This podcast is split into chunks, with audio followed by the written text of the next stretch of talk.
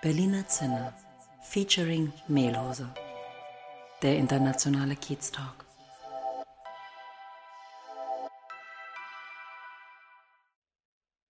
Herzlich willkommen im Berliner Zinner, dem internationalen Kiez Talk mit Daniel und mit Olaf. Yes, uh, warm welcome also from my side. It's Daniel speaking. Um, today in our podcast, we have the international Tilman Lang uh, in the interview. He was recommended to us by Lubomila Jordanova. As we all know, Lubomila stands for fighting the climate change.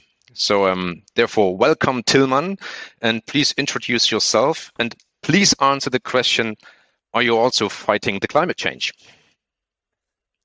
yes, uh, thank you, thank you, uh, Daniel and Olaf. Great, great to be here. Uh, yes, I am. I am, in fact, fighting the, the, the, the, climate crisis, the climate change. Absolutely. Um, yeah, my name is Tilman. I'm from Mainz, which is a beautiful small town at the Rhine River in the middle of Germany. Um, I'm a sustainability activist. I'm a techie and an, I'm an entrepreneur, and I'm one of the founders of uh, Inyova Impact Investing, which is a digital impact investment platform, which is also how I know uh, Lubomila because it's a platform that is dedicated, you know, to to help uh, contribute to solving some of the big problems of our times, and climate, the climate crisis of course, is one of the biggest problems that we're facing right now. Um, yeah, when I'm not doing that, I'm, I'm also dad. I have two small kids together with my wife. I, I love the mountains. I spend a lot of time mountain biking, skiing, the kind of things you can do when you live in Switzerland. Okay, um, yeah, Tilman, great to have you here. Um, you do sustainable banking, and um, to me, it seems that those words contradict each other. No offense, but maybe explain to me uh, what exactly is sustainable sustainable banking. Yeah. So first of all, no offense taken whatsoever. So I've, I mean, what I have big, big frustrations with the financial industries and, uh, and industry and banks in particular. Um, that's one of the big motivations for doing what we do, right? So even like a year before um, starting Inyova Impact Investing, I was still very convinced that I never want to work in the financial industry because I, I have a lot of the the headaches that you probably uh, are pointing to. I have to. So no offense taken. I, I would I would totally agree with that. Um, we're not a bank. We're not we're not a sustainable bank. What we are, we are an impact investing firm. So what that means is we have a solution or we provide a solution where everyday normal people like you and me and probably a lot of the people that are listening can invest money for their future. So, for example, for their retirement, or maybe for their kids' education, or for the home that they want to own in, in 10 years. And you can you can invest money, but you can do so with a positive impact on the world. So you can make money for yourself, you can grow your money, but you can also have a positive, measurably positive impact on, say, the environment or social dimensions such as human rights or gender equality. Um, so we are an investment provider. That's a bit of a difference from banks. It's uh, I can see that from the outside it might look all the same, but it's a bit different. Thanks, Tilman. Um, I've got two questions for you at this time. Uh, number one, what does Inyova stand for? Inyova stands for Invest in Your Values, which is exactly what we what we enable people to do. Right. Cool. Uh, thanks for the clarification. And the second question is, you're not a banker, right? Like not a traditional banker. Uh, you don't have a traditional banking uh, education. What brought you uh, from from your uh, education to where you are working now? Um, yes, that's true. I'm not a not at all a, a, banker. I'm I'm actually a mathematician and computer scientist, so more of a nerd, more of a techie, um, with you know a, a, very green side to myself.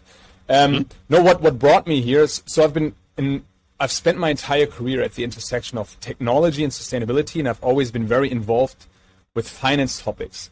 Um, and that is um, to a large degree due to the fact that I've over time I've understood more and more how important finance is when you think about societal development, right? So where, where the mm-hmm. money is today, where the capital is today, is a big part of the answer to the question, how will we live tomorrow? So if you take sustainability seriously, uh, you have to think about finance. It needs to be a core part of the, the solution. We cannot solve things like the climate crisis without finance. Um, mm-hmm. And I mean, Olaf already mentioned it. I mentioned it too. Like, I, I always had big problems with the culture in finance, but understanding yeah. over time how important this, this whole system is and seeing, you know, that the system itself, the finance, financial uh, service providers uh, are will probably not act by themselves. There was actually a core motivation to say, okay, you know, if, if we don't do this, who will? So we, we need to we need to make finance a part of the solution. Right, and so thanks for that. And um, I mean, you're also a former McKinsey consultant. You know, McKinsey, Correct. one of the big the big strategy players.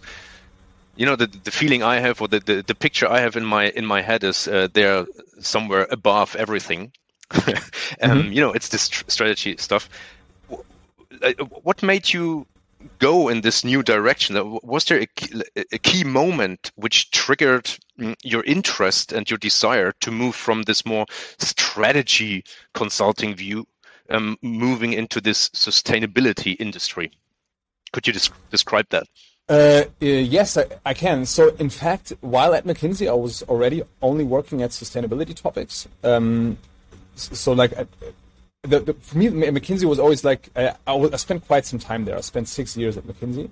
Uh, for mm-hmm. me, it was a big part of my education. So when I finished university, I was a mathematician and computer scientist with literally no knowledge of the business world. And I joined McKinsey. The way I described it to my parents back then is because I wanted to find out what grown-ups do when they, you know, when they go to work, if they're not okay. developing software. Um, yeah and but I was always working on sustainability topics. The reason is the, the reason why I left. It was always clear to me that you know this is not a career for life for many reasons, but mm-hmm. the main reason why I enjoyed it and uh, is the same reason why I left. Um, so, you know, when I was in, in my mid twenties, McKinsey was a great place to really work on the topics that I care about, such as the climate crisis, and learn a lot and have a really really big impact. So, you know, in my second, no, actually my first year, I did a, a, a project with the World Bank, and the, I was working directly with the chief economist of the World Bank. So I wow. learned a lot, and I was, you know, really able to have a lot of, actually, a lot of impact with my work, which would have been very difficult otherwise with 25.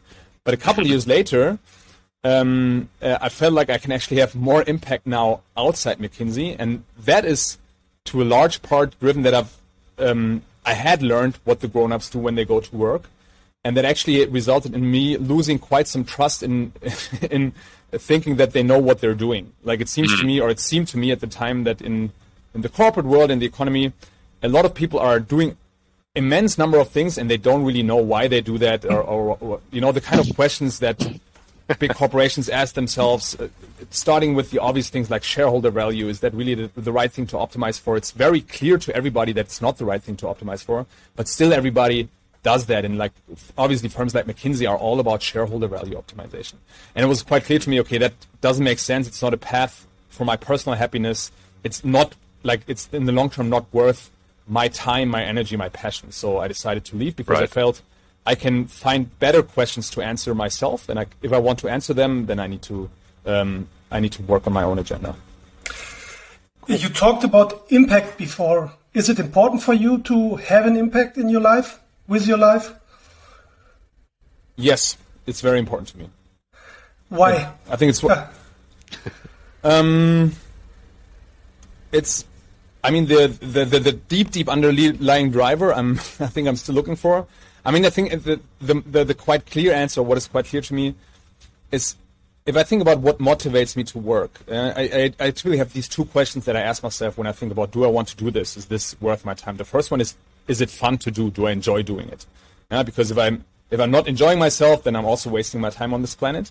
Um, but also work-wise, if I'm not enjoying myself, I also know that I'm not at my best. I typically I'm really good at the things that I really enjoy doing. That's both true in work and also in private life. Right? I'm I'm good at mountain biking. I'm not good at climbing, for example. For some reason, I don't I don't enjoy that so much, uh, which doesn't mean that it's not an enjoyable thing. It's just not enjoyable for me.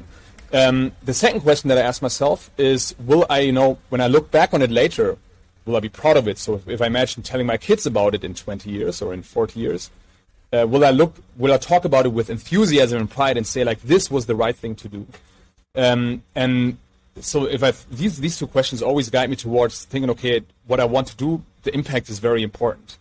Um, and the question is just, I mean, there's a, there's a bit of a historic dimension to it, right? So um, I grew up in Germany. I, I, was born in the 80s, and if, if you grow up in Germany, you have the, a bit of a historical burden, and that's a dramatic understatement that, that you're growing up with, and you're always confronted with the question, you know, why the previous generations uh, in the time of the, uh, the especially of course the, the, Second World War and the Holocaust, why did yeah. they not, you know, try to do things when and, and uh, part of the uh, answer always seems to be yeah well they, it was very difficult to do something against it and they didn't know uh, what was going on.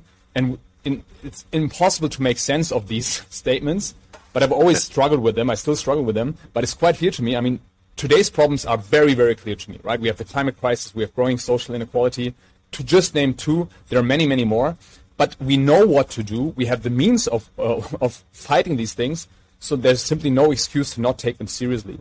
And at the same time, it's fun to do uh, uh, to think and, and, work on these problems because they're fascinating. So um, that is a big part of why I think impact is important. Otherwise, I might just you know, if, if it doesn't have an impact, why even bother? I really like the uh, yeah, I, I, really like your view on that. Um, yeah, yeah. Uh, th- there is something. There's a there's a problem statement. Um, it needs to be solved, or maybe if you cannot solve it, at least you can work on it, and, and and and and not uh, delegate it to someone else or wait for something that you just do. So I think that's that's really cool. Um, Tilman, I, I, still I w- would like to go back a bit in your in in in your career. Um, in in our pre-discussion, you mentioned mm, you attended high school in the US, and it and it yes, shaped you quite heavily. That's what you said. What was it? what shaped you there? Um, yeah, I think what what sh- I mean, first of all, obviously, when you're so I was 15 when I went to the United States to Baltimore for a year, and mm-hmm. I mean, it's a very different culture, of course. Uh, so that shapes you. But I think what really shaped me it was the first thing in my life that I ever found really, really difficult. I mean, I've been blessed with, I would say, a rather peaceful life. I'm a, from a, you know, mid- German middle class family from Mainz. Um, mm-hmm. Everybody was healthy. Uh, we had, we weren't rich, but we had a, had a had a had a good life. Never had to worry about money. All these kind of things. What happened is when I went there, and, and I was used, you know, to always, I, I never had problem finding friends and, and these kind of things. And in the United States, I felt I was completely overwhelmed uh, and I had a very difficult time fitting in and, and adapting. I, I, was terribly scared. I felt terribly homesick.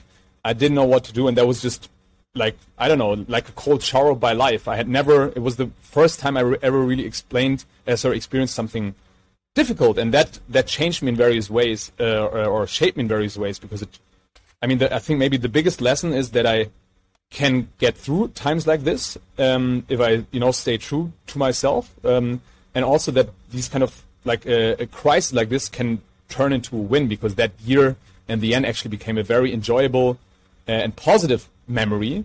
It was just, you know, the first four or five or even six months of that year were very, very hard. But just, you know, the experience that just because things are really bad doesn't mean that things are going to end and that I can yeah that, that I can master crisis like this. I think that was a, that that was an important experience. Cool. Um, unfortunately, I haven't been in Baltimore. But uh, how do you how do you like the city? What uh, impressed you? What what what stayed with you from that time? Uh, yeah, it's funny. So I like I wasn't in Baltimore downtown. It was like the the rural area around it. Um, it was also a middle class uh, part of the United States. I don't know the city that well either, and it's funny because you know then like five years after I was there, or a couple years after I was there, this this TV show came out, The exactly, Wire, which is, exactly, which is set in Baltimore and which like portrays the city as the center of crime, and apparently a lot of that's true. When I was there, I had no idea. I wasn't exposed to that at all. So like I was the, the kind of America that I saw was more like the America that you know from the movies, and I'm not talking about the violent movies, more like you know the rock and roll and 60s movies and sitcoms and high school scenes. So I, I don't know what Baltimore's like, okay. to be honest.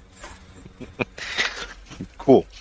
Okay. Um, Tilman, I mean, now we talked about, uh, I mean, you said um, you come from a kind of traditional, uh, normal uh, German family. Um, although you you did have the opportunity, like getting education outside of Germany in, in, in the US, and uh, as a as a quite young person, you you had the opportunity working for for McKinsey, like one of the renowned um, strategy consultancies with the World Bank.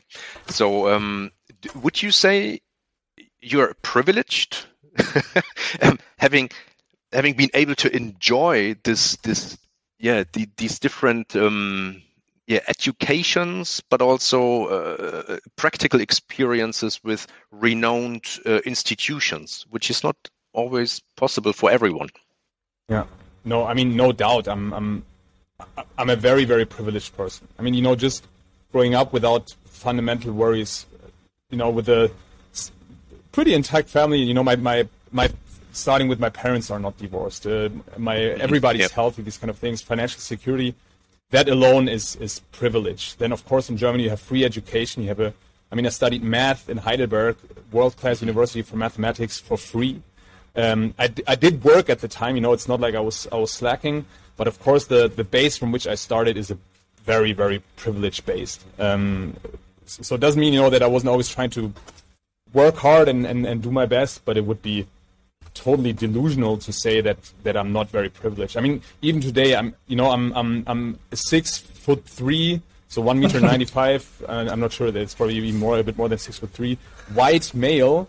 So still today in, in the business yeah. world, I'm I'm at I have a lot of advantages, or at least I, there are a lot of obstacles that my wife, for example, faces for the simple fact that she's a woman that I don't face. So uh, of course I'm privileged, no doubt. Okay, uh, uh, uh, uh, yeah, thanks just for, for giving your insights here. Um, I, I, mean, I wanted to use this question and your answer for the next uh, follow-up question, and it, it, it, goes a bit more into the society and uh, maybe political direction. But I mean, you don't have to say anything politically here. But um, you're in the industry or in the area of sustainability. And sustainability, I mean, if, if I look at it now in Germany, for example, we have the upcoming elections and we have the Green Party, and they they come up with all these ideas um, which which will help in the end to fight the climate change, but which will come at a price. So, um, um, you know, and, and and many people, and now just talking about Germany, they are just not able to afford many of these things or programs. So do you have an idea how, how can one make sustainability and fighting the climate change affordable for the for the broader society? Um, that's actually, I mean, it sounds like a difficult question. It's actually a very easy question. Okay. It's, mm-hmm. it's, I mean, you're like the, you're implying with the question that there's a price that we only have to pay if we fight climate change. But that's not mm-hmm. true. There is a price and it needs to be paid either way. The fact is, right now, my kids will pay it, your kids will pay it, all our, yeah. our kids will pay it. This price will be paid. So if you think about think about greenhouse gas emissions, these things have a price. I mean, one of the things you know that um, that the the Green Party in Germany is proposing would lead to the you know uh, gasoline prices increasing uh, by a little bit. But mm-hmm. gasoline prices, uh, gasoline or you know driving a car already has a much higher price than all of us pay for, and this price will be paid. This is mm-hmm. these are emissions that wound up in the atmosphere. They will heat up the planet. It will make living more expensive, uh, more expensive because you need to heat down places. It will uh, make agriculture more expensive. It will make a lot of these things more expensive. But these this cost will only be paid in 10 and 20 and 30 years, so it will just be paid by other people, which is future me and you, and will, it, which is our kids. Uh, so mm-hmm. the only question is, you know, do we want to pay our, for ourselves for the things that we benefit from, or are we shifting the burden on future generations? So that it's it's it's a bit of a polemic argument to say, uh, you know, all these measures are not affordable. What is not affordable is not doing these things because. I mean, sustainability is actually not a green idea. It's an economic, it's a business idea. Any kind of entrepreneur is always trying to build a company that can sustain, that can be sustainable in the yep. sense, you know, that it has can keep going ideally forever. However, we've wound up in a situation uh, due, due, to the capital structures, and now we get very political that we've built, where we're very focused on short-term benefits and short-term gains, and we've actually built deliberate systems, you know, to incentivize the top management of uh, the large companies to only think about the next six and 12 and 24 months. And for that, that's the reason why they want to act in a way that they don't worry about these costs now. They'd rather have the people in 10 and 20 years worry about these costs. But those costs will be paid. Make no mistake. Yeah. No, thanks, thanks, uh, Tilman, for your uh, very clear answer. Yeah, I like your view on that, and I think it's a very, uh, very responsible view. Um, but now you uh, spoke a lot about cost that will be paid. Um, so, considering the climate change, what is our position now? We are the position we're in. Can you give us a little bit hope, maybe? yes. Yeah, yeah I'll, I'll, I'll, dive directly into the hope part. I won't go through the whole Bill cool. Kind of. We have these 50 mine, uh, 51 billion uh, tons, and we need to get them to zero, which is true, which is true. Uh, but there's a lot of reason for hope. I mean, look, look, just look at people out there, people on the streets. You know, they, they buy greener, they eat greener, they travel greener, they they dress greener, they vote greener. People actually are, you know, people are far ahead of um, politicians and that's due to the reason that politicians, you know, are exposed to lobbyism, which normal people are not so exposed to. So I think the, the people are already there, but even the politicians. Look at the what, what the Europe, uh, what, what happened in Germany. You now had the the Bundesverfassungsgericht, so the what's the English word, the German Supreme Court, if you will, stepping in and declaring protection from climate risks a human right. So what now, you know, even um, so now politicians are stepping in and actually increased the ambition for climate targets. You have the same thing on European level where we now have a regulation for sustainable finance. These things are happening. What all of this means, from a business perspective, again, I mean, I'm an entrepreneur. And what it mm-hmm. means is the regulatory framework will push me to do sustainable things, and consumers want sustainable things. So we are at the beginning of, a, of an exponential curve of sustainability innovation. I mean, you know, we tend to look at the things: are is, is Tesla the answer? Is is Beyond Meat the answer? Is Oatly the answer? But what we are, and of course, all these things are important part of the answers, but we're not seeing is that in the next 10 to 20 years, we will have tremendous innovation going into, into, into sustainability. Because if one, humans may have, you know, a lot of faults, but humans are also really, really good at, with, uh, at coming up with new stuff when they are really forced to and when they really, really want. And I think we're now entering a phase where people really, really want to act, whether that's consumers who just want a greener solution or whether that's entrepreneurs who want you know to come up with new business ideas um, for these people. So we'll, we we are just at the start of a whole phase where a lot of cool new businesses and a lot of cool technologies and a lot of new solutions will come up. So i'm actually very very hopeful.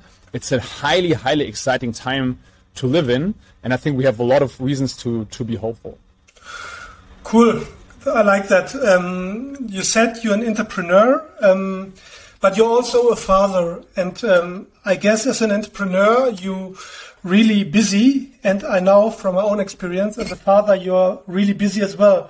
So how do you handle those two uh, full-time jobs? Um, yeah, it's a that's a very good question. I actually think the two things can can benefit each other. So I'll start with the one direction. So I think if I didn't have kids, I would probably be working a lot more which doesn't which wouldn't necessarily be good news for my company right i do think there's like you need rest and you for you need to be creative and inspired in these kind of things so it's good to not always work more because working more is often the easiest way out you know rather than being efficient and prioritizing so i actually think having kids helps me be a better entrepreneur and at the same time i think being an entrepreneur also helps me take a very long term view and think a lot about what is important for my children? What you know, what are the kind of things that I want them to learn? What are the kind of values that I want to instill with them? And how I do that every day. So first of all, I, I'm not sure if I've if I have it all figured out. So I mean, you, you probably need to talk to my kids. They're three and one. They won't give a very good answer yet, but they will, they will, they will, uh, you know, will be able to report on it later. But for example, what I do is I have a very strict rule that I'm I'm at home at 7 uh, p.m. and I have dinner with my kids. I take them to bed. I also take them to kita every morning. Uh, on I n- never work on weekends, and with never I mean that you know that's true for say 50 w- weekends of the year. I don't work, and not at all. I don't even check email. Um, so I'm very principled with these kind of things and that helps me be there for my family. But it, I actually also think it helps um, for my business, and that's again also only possible because I'm an entrepreneur. If I was still in in, in strategy consulting, there would be no way that I don't reply to emails on weekends or uh, in the evening, right? But I have this kind of flexibility because I can decide for myself. Very cool, Tilman. Um, yeah, I'm also father of two sons, um, a bit older but still young, and uh, in the prep meeting, you said, um, "What's what's on your mind right now?" It's uh, yeah, and, and one of the answers was uh, teaching my son to sleep well. So tell me the oh. secret. what are you telling him? yeah, I would like to know that as well. well, if I knew it, like it wouldn't be on, on my mind. No, uh, no. I mean, look, my our our younger son, our so when when we had our first son, we thought, okay, he's a like he's a very like a beginner's kind of kid. He was making it very easy, but he wasn't sleeping well. But then he learned, mm-hmm. and like we were happy. Then we had the second kid, and he was a his sleeping was even a lot worse. so you know that's I think that's the one thing I really struggled with this winter. He was uh, there were periods where I just slept, you know, maybe three or four hours a night, and that's that is really really makes me not not enjoyable for myself or for anybody else. But I haven't found the secret. Uh, he's sleeping better now, but I don't. I don't think it's a lot of what I did. For some reason, he he's he, he can relax a bit more, and I I, okay, I spend so, less time carrying him around. Right. So, so uh, yeah, what you mean is actually um, you you're working on the progress, uh, on the process, on the process, uh, and putting him to sleep well. Okay. Good. Um, last question from my side, Tilman. Um, I mean, you, you also you're a former lacrosse player. Uh, so this yes. is a, and yes. I, I, studied a bit about it. It's a, it's quite a, a body intense um, yes. sports activity. Now, uh, looking at you uh, and your great smile, okay, how, how how were you able to keep your smile playing this kind of sport? Oh, because I mean, first of all, it's a really really fun sport, so it makes you smile mm-hmm. of that, and then it's just you know uh, a sport with really really good sportsmanship. So you know, it's it's, it's mm-hmm. a team sport. So may- maybe not everybody knows uh, lacrosse is a it's a bit like ice hockey, but outside yeah. and on grass and without yeah. ice. And instead of you know a puck, you have a small ball and you, you can throw it around in a, in a in a stick that you have with a small net on top. Um, yeah. But it's very fast. It's very athletic. It's very body intensive, as you've said, Daniel. Uh, but it's it's a team sport, and there's a lot of respect in it for for for the for the opponent, for your team players, and it, I, I spent a lot of time with it, especially during my university times. I actually picked it up in Baltimore. That's also mm-hmm, one of the ways mm-hmm. that Baltimore shaped me. Um, yeah. No, it's a great sport. It was a lot of fun. A lot of my best friends are from my lacrosse times. But you didn't get a big hit in your face. I mean, that, that's that's that's what oh, I thought. I got plenty. You, you might, I got plenty. Oh, okay, but you were able to keep your smile like as it is right now. no, no, yeah, no two, I mean, out.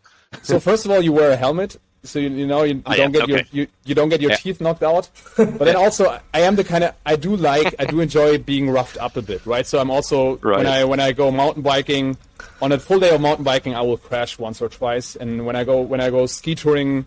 I mean, I'm I'm very I'm, i manage my risk. I make sure that there's no, let's say, big risk scenarios, especially in the mountains. Yeah, I'm, yeah. like the older I grow, I also the more conservative I get. but I actually enjoy being a good hit in lacrosse was always you know um, a fun experience too. okay, I also thanks. have a short question about a, in my opinion, crazy sports activity. Like I think in 2006, if I remember correctly, you did a bike travel from Mainz to Oman. So maybe yes. you can tell me how did you come up with that idea and how was it? Yeah, exactly. Uh, well, that that was amazing. So I mean, it, it, it's less of a sports activity; it's more like a travel. So for for five months, we rode our bikes uh, with my friend uh, Fish from my uh, from my hometown, uh, from from our hometown of Mainz to uh, to Muscat, which is on the eastern coast of Oman. so all the way through Europe, Turkey, Iran, the Emirates, and then Oman. Um, and it was just a way of traveling. So I had done a lot of traveling before on foot, just hiking. Um, and I really enjoyed always, you know, this this being very close to nature. And I still love hiking, but hiking has the big advan- disadvantage that you it's very like it, you don't get a lot of distance done uh, unless you hike for a very long time. Uh, but what I really like, you know, is that you see how one landscape, how mountains turn to to coasts and to, forests and these kind of things, which you don't have if you travel by car or plane or, or, or train.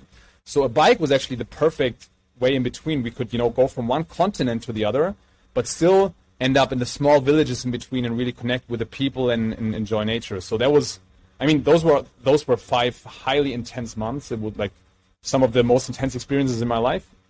Really, really, really, really, really, really enjoyable time. Uh, also with some some tough times in between, uh, but it was uh, yeah, it, it, was a also a very shaping experience. something I wouldn't miss. No, it sounds great. Um, cool. So my last question um, is: In Berlin, we are really proud of our Kiez, of our neighborhood. Um, unfortunately, I think you don't live in Berlin, but uh, maybe you can tell us uh, why do you love your own Kiez, and where is Why it? do I love my own kids? okay, I was now re- getting ready for the question, which is my favorite Kiez in Berlin? What I, because I spent a lot of time in Berlin. Okay, tell us. Uh, also interesting. Uh, yeah, so I, I spent my my brother used to live in Berlin, and I spent a lot of time. Like I, I lived with him for, for almost nine months when I was doing some work in Berlin, um, and that was in Schivelbeiner Straße in, in Prenzlauer Berg. So you know, right around the corner of Mauerpark and Perfect. and Helmho- and Helmholtzplatz. So that's that's that was a bit of my Berlin Kiez, and I think everybody knows what's what's what's to love about that. I think what I love about my Kiez in in uh, right now in Zurich, my Kiez is Wipking, uh, so Z- Zurich West. Um, it's I'm I'm I'm in a city. I mean, Zurich is a small city. It has uh, less than 400,000 inhabitants, but I can. It's still very international. There's a lot of cool people around, and I can be with my bike within five minutes. I'm in the city center, but I'm also right next to a forest, and I can see the mountains from you know when I when I look out the window and the lake. So it's just in, in terms of if I you know want to remind myself of what I'm getting up for, I just have to look out the window, and that's amazing. Yeah, always the mountains, everywhere included. That's cool. I like the mountains as well. I'm a mountain person. Yeah, Welcome to too. Berlin, uh, Olaf. there are no That's, you know, that's here. why Prenzlauer Berg. It's a it's, it's Yeah, the right, mountain in right. Berlin. For sure. cool. so cool, Tillman. It was really great and inspiring for me to have you here. So I can just tell you good luck with your activities. We need people like you. And yeah, it was great to have you. Thank you, Olaf. Thank Thank, you. you, Danny. See, see you around in the Kiez. Thank you, Looking Tillman. forward to it. Bye bye. Bye bye. Bye bye.